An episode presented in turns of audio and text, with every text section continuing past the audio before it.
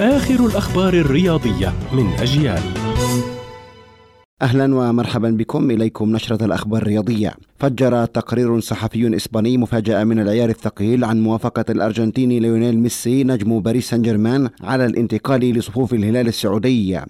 وبحسب برنامج الشيرينجيتو الإسباني الشهير فإن ميسي سيتقاضى 300 مليون يورو على كل موسم ونبقى مع أخبار ليو. إذ أعلن باريس سان جيرمان عن عودة الأرجنتيني إلى تدريبات الفريق الفرنسي. ونشر سان جيرمان على حساباته الرسمية صورا تظهر عودة البرغوث إلى التمارين. وكان الفريق الفرنسي قد قرر إيقاف ميسي لمدة أسبوعين عن المباريات والتدريبات عقب سفره إلى السعودية دون الحصول على إذن من النادي الفرنسي.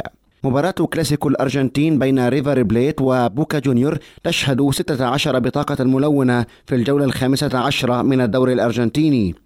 وفاز فريق الريفر بهدف نظيف في الدقيقة الثالثة والتسعين ليندلع الشجار بين اللاعبين ويقوم الحكم بإشهار سبع بطاقات حمراء وتسع بطاقات صفراء. واصل الصربي نوفاك جوكوفيتش احتلال صدارة التصنيف العالمي للاعبي التنس المحترفين. واعتلى الصربي التصنيف برصيد 6775 نقطة وبفارق خمس نقاط أمام الإسباني كارلوس الكاراز كانت هذه أبرز الأخبار الرياضية. كنت معكم محمد سمحان.